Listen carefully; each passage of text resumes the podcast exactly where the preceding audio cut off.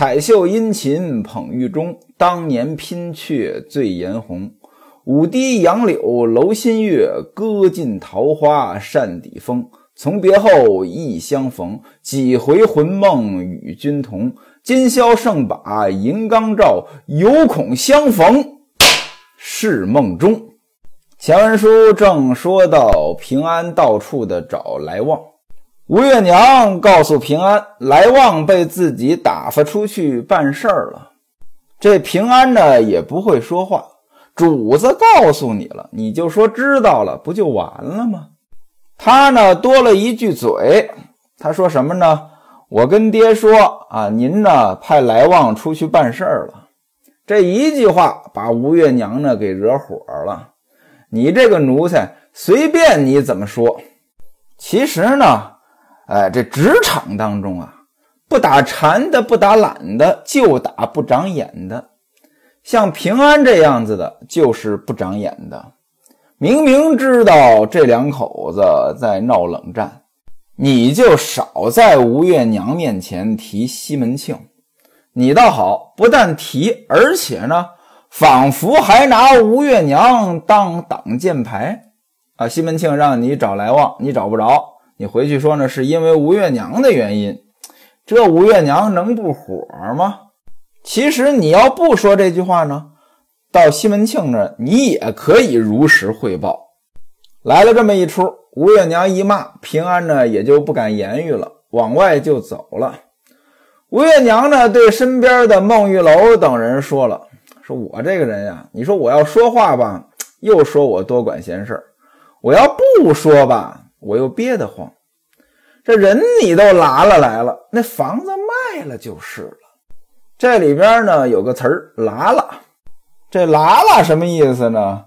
就是把人拉过来，但是呢又不是很认真的拉过来，这就叫“拉拉”。这特别像我老家的话。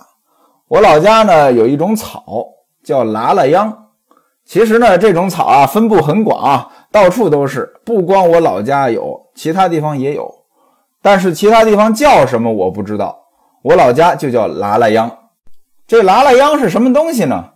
学名啊，我查了一下，叫绿草。这个绿呢是一个草字头加一个法律的律。这东西呢，呃，长的那个藤很长，那藤上边还有小刺儿。呃，干农活的时候呢，被它划一下就能划一道印子。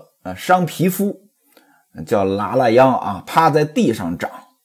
其实呢，您通过拉拉秧也就知道了，这拉拉呢就是拉拉扯扯的就给拉过来了。那说这个人也拉了过来了，什么意思呢？你把李瓶儿也娶过来了，那房子就李瓶儿那房子，你卖掉就是了。哎呀，吴月娘说：“你这平白无故的不是扯淡吗？啊，还要派个人去看守。”就算去看守，哎，你派一个没有老婆的下人去不就完了吗？啊，他跟冯妈妈一起看守，那房子还能跑了是怎的？你干嘛非叫来旺两口子去啊？来旺的媳妇儿身体不好，整天闹病，万一要是病在那里，这谁来伺候他呀？从这里呢，您可以听出来。平安找来旺的目的呢，是西门庆想让来旺去看那个李瓶儿那房子。孟玉楼呢在旁边劝说：“姐姐在上呢，按说这话呢轮不到我说。你呢是一家之主，你和他爹两个人呢不应该这么冷战。你说我们呢很多事情也也没办法主，对吧？我们做不了主。”这下边的孩子们，这孩子们指的就是下人们啊。下人们呢，这个做事情也没个方向。他爹这两天呢，也兴致不高啊，好像闷闷不乐。哎呀，姐姐，你依我们一句话，你跟他爹两个人啊，哎呀，没有过不去的河，是不是啊？该和好和好。各位，您看呀，还得说是孟三姐。孟玉楼，那人呢是真不错。吴月娘说：“孟三姐啊，你别劝我啊，我和他根本就没吵过架这回啊，是他平白无故的耍性子，哪怕他那张脸再板着，也休想我正眼看他一眼。各位啊，这句话呢，在原文当中呢，其实并不是脸板着，原文呢，呃，是一个字我不认识。原文是这么写的：哪怕他使的那脸后边有个字不认识，这个字呢是一个病字旁加一个个，病下边有个个，各位的个。这字呢我查了半天也没查着，我大概理解就是甩脸子啊，就这意思，耷拉着脸啊，哪怕他这样，休想我正眼看他一眼。他背地里对人骂我是个不贤良的淫妇。我怎么不贤良了啊？如今怂七八个在屋里，才知道我不贤良。这个如今怂七八个在屋里，怂耸立的耸，这字什么意思呢？大概就是戳七八个在屋里，呃，娶了这么多小老婆，才知道我不贤良。其实这句话呢，说书人我也不是很理解。按照古代的价值观，不是男人娶小老婆，这大老婆不反对才是贤良吗？哎，这这不知道什么意思啊。接着说啊，这个吴月娘说：“自古道顺情说好话，甘直惹人嫌。”哎，这句话是对的啊。呃，所谓忠言逆耳，您看啊，虽然大伙都知道这个好话未必好听，但是呢，人人都爱听好话。您拿我说书来说，哎，您哪位要是夸夸我，我那心里乐得不行不行的，啊，甚至有些夸我的明显就已经过了，我心里也痛快。比如说吧，有人说，哎呀，这说书说的比单田芳还好，这就是不可能的啊，不可能，我当然知道不可能，但是呢，我心里也痛快。您要是骂我两句，哎，不是说骂我啊，就是那种批评我。给我指出我的错误，我的不足，哪怕您说的再对，我心里边呢也难受。所以呢，这个顺情说好话，甘直惹人嫌这句话呢特别对。所谓山中有直树，世上无直人。为什么无直人呢？这直人啊太难生活了。吴月娘为什么说顺情说好话，甘直惹人嫌呢？他就说了呀，是因为当初拦着他。不让他娶李瓶儿，但吴月娘说了呀，这也是为你好呀。你收了他这么多东西，又买了他的房子，现在又图他的老婆。这里边的他呢，指的是花子虚。是啊，花子虚的房产拍卖，西门庆买了。花子虚家的很多东西都偷偷转移到这个西门庆这儿来了。虽然说花子虚很多的不知道，但是。当初花子虚在监狱当中让李瓶儿拿银子办事儿，这事儿他是知道的呀。他也知道钱到了西门庆那儿啊。花子虚不是还想要回一些吗？这事儿大伙儿也都知道啊。现在又图谋他老婆，要娶他老婆，谁看不出问题来呀？何况李瓶儿她校服不满，你也不好娶呀。咱们经常说校服不满，校服不满，这校服到底多长时间满呀？在这个《清史稿》里边呢，还真有记载。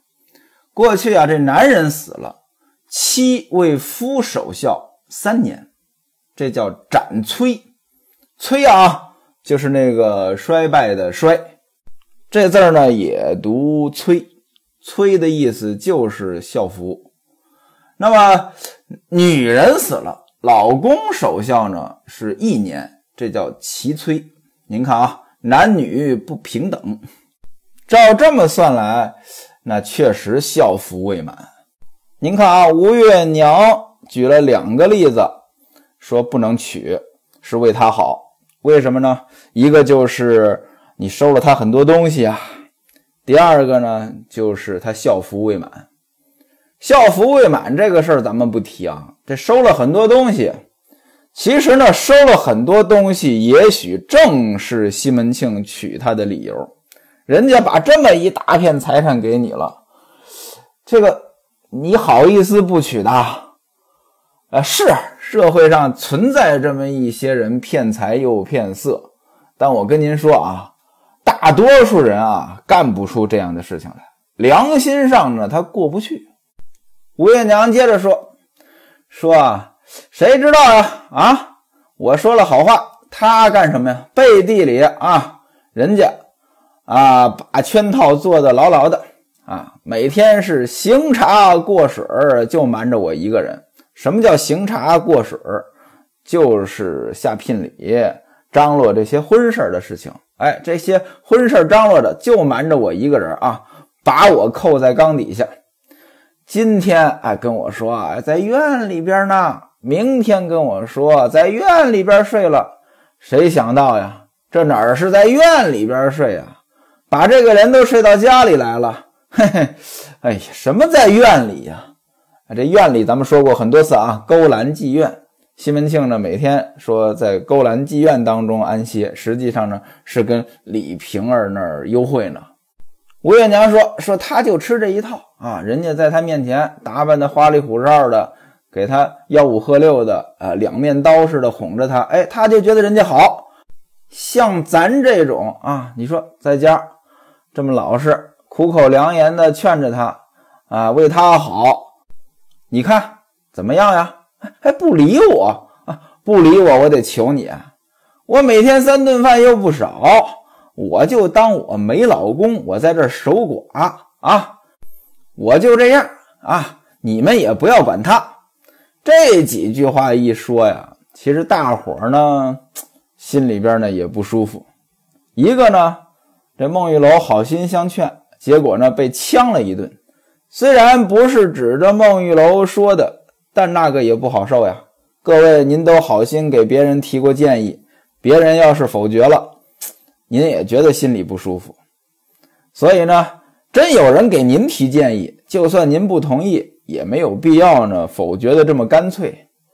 另外呢，他说的这几句话可不光说李瓶儿了。孟玉楼他们这几个人多多少少都沾边儿，相对来说呢，可能孟玉楼还好一点，比较干净。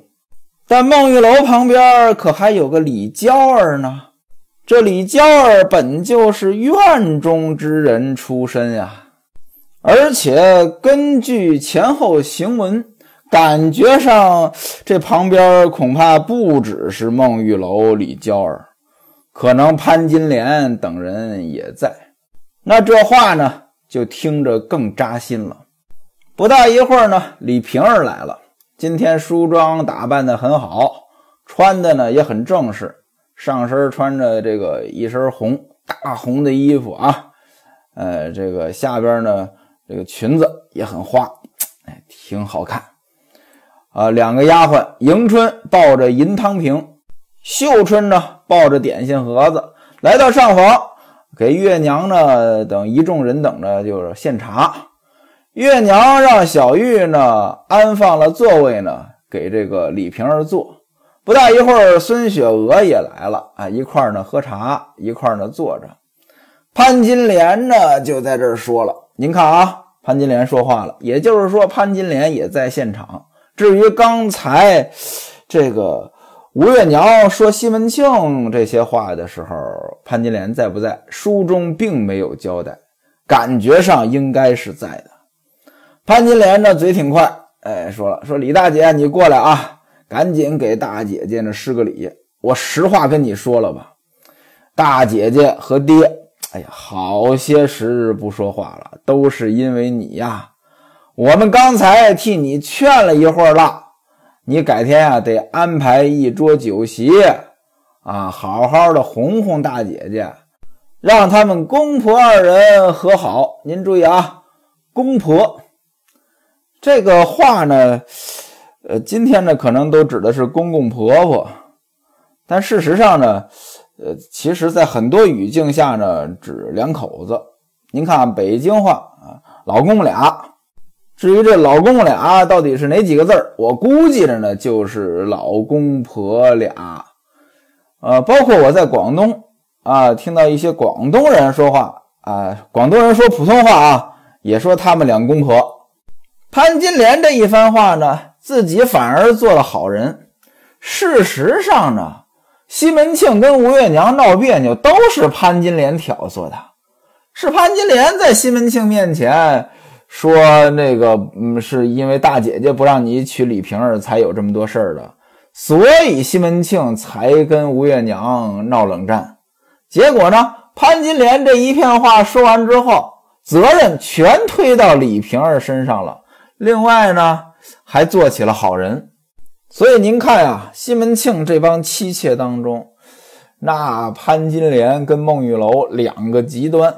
孟玉楼呢是压事儿的人，而潘金莲呢是挑事儿的人。李瓶儿呢说：“那姐姐您吩咐呢，我知道了。”于是呢，在吴月娘面前呢磕了四个头。吴月娘赶紧说：“哎呀，李大姐呀，你别听他说，他哄你呢。”又对潘金莲说：“吴姐啊。”你不要在这儿撺掇啊！我已经发誓了啊，就是一百年我也不会和他说话的。大伙儿一看吴月娘说的这么坚决，哎，那也就不敢再劝了。接下来，潘金莲继续挑事儿。潘金莲呢，拿了把抿子呢，给李瓶儿抿头。那位说什么叫抿子呀？跟梳子差不多，就是特别密，一把小梳子。呃，我记得我小时候呢，家里还有一把抿子，当时呢，我妈呢就管那叫抿子，呃，咱也听不懂啥意思。那这抿子啊，给他抿头，明着是抿头，实际上是挑事儿。怎么着？今天李瓶儿头上戴什么了呢？有一副金玲珑的草虫头面，还有一个呢，叫做金蕾丝的松竹梅岁寒三友的书背儿。那位说：“这都是什么东西？反正就是戴头上的东西吧。”咱们说一下这岁寒三友，松竹梅岁寒三友，为什么呢？到了冬天，这三样东西都活着啊，不怕冷。事实上呢，我觉得这不科学。松树和梅花确实到了冬天，哎，松树呢叶子也不掉，梅花呢它开花，竹子它不是啊。我记得在我们北方，这冬天这竹子也活不了。潘金莲呢，一边给李瓶儿这抿头，一边说呢：“说李大姐啊，你不应该戴这个碎草虫头面，这个抓头发。你看大姐姐戴的那个金观音满池胶，哎，那个好呀，而且呢还是实心的。李瓶儿这人呢，他老实啊。”他也不知道潘金莲在这里挑事儿呢。其实潘金莲早就知道李瓶儿要打这么一架，但是李瓶儿呢想不到这一点，就说呢，我也要照样呢弄一个一样的，哎，我带一带。各位您想呀，本来吴月娘就觉得所有的事儿都是在李瓶儿身上，结果你李瓶儿你还要带一个一样的，你烦不烦呀？啊？说这话呢，小玉和玉箫呢，呃，把这个茶点呢端上来了。哎，小玉和玉箫也开始挑事儿了。玉箫问说：“六娘，你家老公公当初在皇城内的哪个衙门？”李瓶儿说呢：“先是在西新司掌场。西新司是什么意思？新这个字儿就是柴。”咱们烧柴就是心，那个有那么个成语啊，抱薪救火。这说的是方法不对，救火嘛应该用水呀，可是你用柴那救得了吗？哎，这抱薪救火，薪就是柴。西新司您就知道是干什么的了。明朝的西新司就是管宫廷当中的能源供应的啊。那时候的能源呢，也就是柴。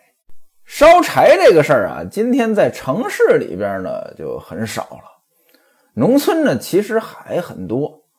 我记得我小时候呢，就老在那个灶上烧火一做饭，啊，那个我们都是那种灶台，啊，这烧柴都烧什么柴呢？有那个农作物的这个杆儿啊，或者一些树枝啊、树叶呀，啊，就这些东西。到今天。我们老家做饭还有很多烧柴的，虽然说这管道煤气都通了，但是呢，偶尔也烧烧柴，尤其是冬天的时候，烧炕。你烧这个灶呢，它这个烟呢从炕底下经过，这炕呢就烧热了。玉箫一听呢，说：“哎呀，你老人家当初可是挨的好柴呀。”这话表面听着没什么意思。你想呀，她老公公当初在这个皇宫里边就管柴的，啊，心嘛，悉心思管柴的。那皇宫里的柴肯定比民间的好呀。哎，当初你老人家挨的好柴，哎，见过好柴。这话呢，表面上看着没什么问题，但是呢。这肯定是有弦外之音的。这弦外之音是什么呢？关键在于这个“柴”字。这“柴”这个字儿呢，它有挨打的意思，指打人的东西，打人的棍棒什么之类的。今天在浙江台州的方言里边，这个“柴”发音呢叫“飒”，它仍然呢是有挨打的意思，而且呢。玉箫说的是你老人家昨日挨得好柴，您看啊，中国的这个语言呢，真是博大精深。这昨日，哎，有过去的意思，也有昨天的意思。昨天那正是李瓶儿挨打的日子。各位您看啊，这个，嗯，你昨天挨打了，一语双关。有一些人解读《金瓶梅》呢，把这地方呢还解读的更深。啊，还说柴呢有另外一层意思，什么意思呢？呃，这个柴呢就指男人的下边那个，为什么呢？柴打人的棍棒，男人下边那个他也像个棍棒呀。呃，进一步引申就是男人下边那个，哎呀，你老人家挨的这个好柴，嗯，你跟你老公公，哎呀，有那层关系，都知道呀，她老公公没有柴呀。他是太监呀，但是呢，就这么说，呃，就把这个李瓶儿呢给羞辱了一番。玉箫说完呢，小玉又跟着说：“说去年呢，有很多的里长，这里长呢就是地方地方上的基层，呃，公务员。呃，您说是公务员也行，其实民间自治组织也行，有点像今天的这村长啊。呃，去年很多里长这个找你呀。”让你呢上东京去，这李瓶儿呢听不明白，说他们找我干嘛？小玉说他们说了啊，您老人家呢会告的好水灾，这话什么意思啊？什么叫告的好水灾？干嘛上东京去告水灾？这过去啊，要是有自然灾害呢，朝廷呢就会减税，甚至会赈灾。那怎么知道有没有自然灾害呢？您像今天很简单啊，哪地方有自然灾害，这很容易就知道了。其实不用依赖这汇报系统，但是过去不行。这个皇上在京城各地哪地方有灾害了，全依靠人来汇报。那谁汇报的好，谁就能给当地的老百姓呢减税。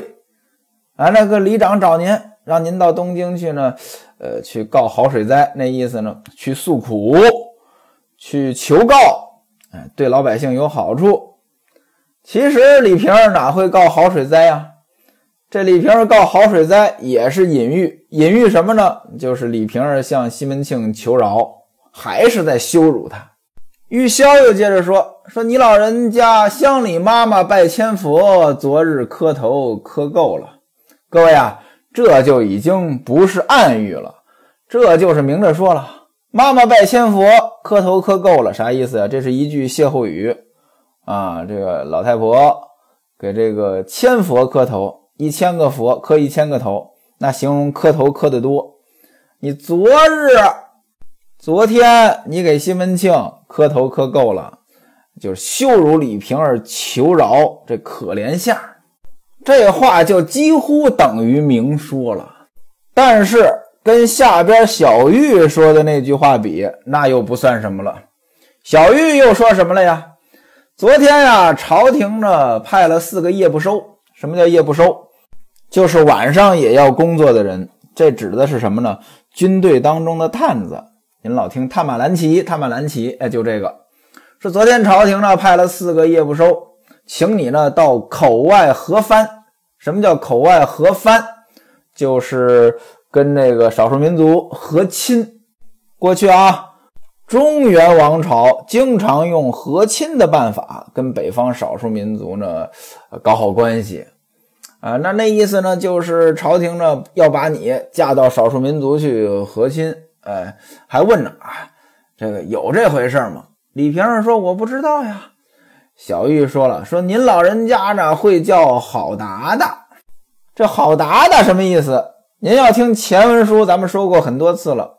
西门庆跟哪个大妞两个人在床上的时候，经常有大妞叫西门庆：‘哎呀，好达达，达达。’这个呢，就是那种性爱的场景里边，女人呢对男人的一种称呼。我理解这个达达呢，就是爸爸的意思。”但是呢，在明朝的场景当中呢，北方少数民族他也叫达达，达达嘛，这意思呢就是派你去和亲。为什么派你去呢？因为你会叫好达达，你叫好达达，这个达达的人呢就很开心。你这和亲的这个能力呢很好，这个呢还是在羞辱李瓶儿，而且呢已经羞辱到这个关于性的相关的东西了。这个侮辱性很强了，旁边的这孟玉楼呀、潘金莲呀，都笑得受不了了。各位，您看啊，其实你说这李瓶儿怎么着也是家中的主子呀。这个玉箫还有小玉，这只是下人啊。你一个下人，你敢说这话？这说明什么呀？这无非也就是为了讨好吴月娘呗。他们也知道吴月娘对李瓶儿那有意见，意见大了。自己作为吴月娘的下属，那得给主子长长脸呀。那位说了，这二位你一言我一语的，李瓶儿真傻，他就听不出来吗？他要是听得出来，这脸上可咋搁呀？要知道李瓶儿反应如何，咱们下回再说。